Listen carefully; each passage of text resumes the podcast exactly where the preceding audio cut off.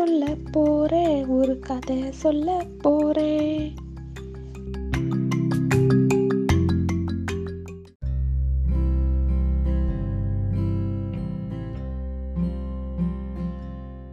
ஆ குழந்தைகளே வந்துட்டீங்களா? இன்னைக்கு நான் சொல்ல போற கதை ஒற்றுமையே பலம். ஒரு காட்டுல நான்கு எருதுகள் ஒற்றுமையா வாழ்ந்து வந்தாங்க. அந்த நான்கு எருதுகளும் எப்போதும் ஒன்றாவே புல்மேய போகும். அவங்க நல்லா பச்சை பசேல இருக்கிற புல்லை சாப்பிட்டு நல்லா கொழு கொழுன்னு கொளுத்து இருந்தாங்க. அப்போ அந்த பக்கமாக வந்த சிங்கம் அந்த எருதுகளை பார்த்துச்சு. உடனே அதோட வாயில எச்சில் ஊறுச்சு. எப்படியாவது இந்த எருதுகளை சாப்பிடணும்னு எண்ணம் வந்துச்சு. அந்த சிங்கம் கொஞ்சம் கூட யோசிக்காம அந்த எருதுகளில் ஒன்று மேலே பாஞ்சிடுச்சு. உடனே மற்ற மூணு எருதுகளும் ஒன்னா சேர்ந்து அந்த சிங்கத்தை தன் கொம்புகளால குத்தி குத்தி காயப்படுத்திடுச்சு. வலி தாங்காம அந்த சிங்கம் அங்கிருந்து தப்பிச்சோம் புழைச்சோன்னு ஒரே ஓட்டமா ஓடி போயிடுச்சு.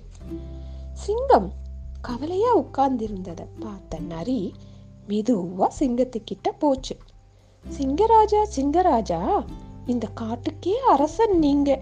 உங்களுக்கே சோகமானு நரி கேட்டுச்சு. உடனே சிங்கம் நான் காட்டுக்கு ராஜாவா இருந்து என்ன பிரயோஜனம் எனக்கு பிடிச்ச இறையை கூட சாப்பிட முடியலையேன்னு வருத்தத்தோட சொல்லுச்சு. ஓ அதனாலதான் கவலையா இருக்கீங்களா? அந்த நான்கு எருதுகளும் ஒற்றுமையா இருக்கிற வரைக்கும் நீங்க அவங்கள நெருங்கவே முடியாது. ஆமா அது எனக்கும் தெரியும். அது உண்மைதான். ஆனா எப்படி அவங்களுக்குள்ள சண்டை மூட்டி பிரிக்கிறதுன்னு தெரியல. கவலையை விடுங்க சிங்கராஜா. நான் இருக்கும்போது நீங்க கவலைப்படலாமா? யாம் இருக்க பயம் ஏன்? என்று சொன்னுச்சு. சென்- கொஞ்ச நேரம் நரி யோசிச்சுச்சு. பிறகு தன்னுடைய திட்டத்தை சிங்கத்துக்கிட்ட சொன்னது. ஆஹா சபாஸ் அருமையான யோசனை. நரியாரே உன் மூளையே மூளை என்று சிங்கம் நிறைய பாராட்டுச்சு. மறுநாளே நரி தன் திட்டத்தை செயல்படுத்துச்சு.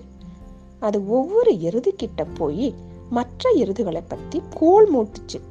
இதனால எருதுகளுக்கிடையே கருத்து வேறுபாடு ஏற்பட்டு அவங்க சண்டை போட்டு பிரிஞ்சிட்டாங்க. அன்னைக்கு எருதுகள் தனித்தனியா புல்மேய போனாங்க. இதுதான் சரியான நேரம் நினைச்சு சிங்கம் ஒவ்வொரு எருதா கொன்று சாப்பிடுச்சு. எருதுகளுக்குள்ள ஒற்றுமை இல்லாதது நான்கு எருதுகளும் செத்து போனாங்க. கதையிலேருந்து இன்னைக்கு என்ன கற்றுக்கிட்டீங்க குழந்தைகளே? ம் சரிதான். ஒற்றுமையே பலம். நாம் ஒருவருக்கொருவர் விட்டு கொடுத்து ஒற்றுமையாக வாழ்ந்தா எந்த எதிரியும் நம்மளை ஒன்றும் செய்ய முடியாது. இது வீட்டுக்கு மட்டும் இல்லை பிள்ளைகளே நாட்டுக்கும் பொருந்தும். அதனால் நம்ம ஒருத்தருக்கு ஒரு சண்டை போடாமல் ஒற்றுமையாக வாழ முடிவு செய்யலாம். சரியா?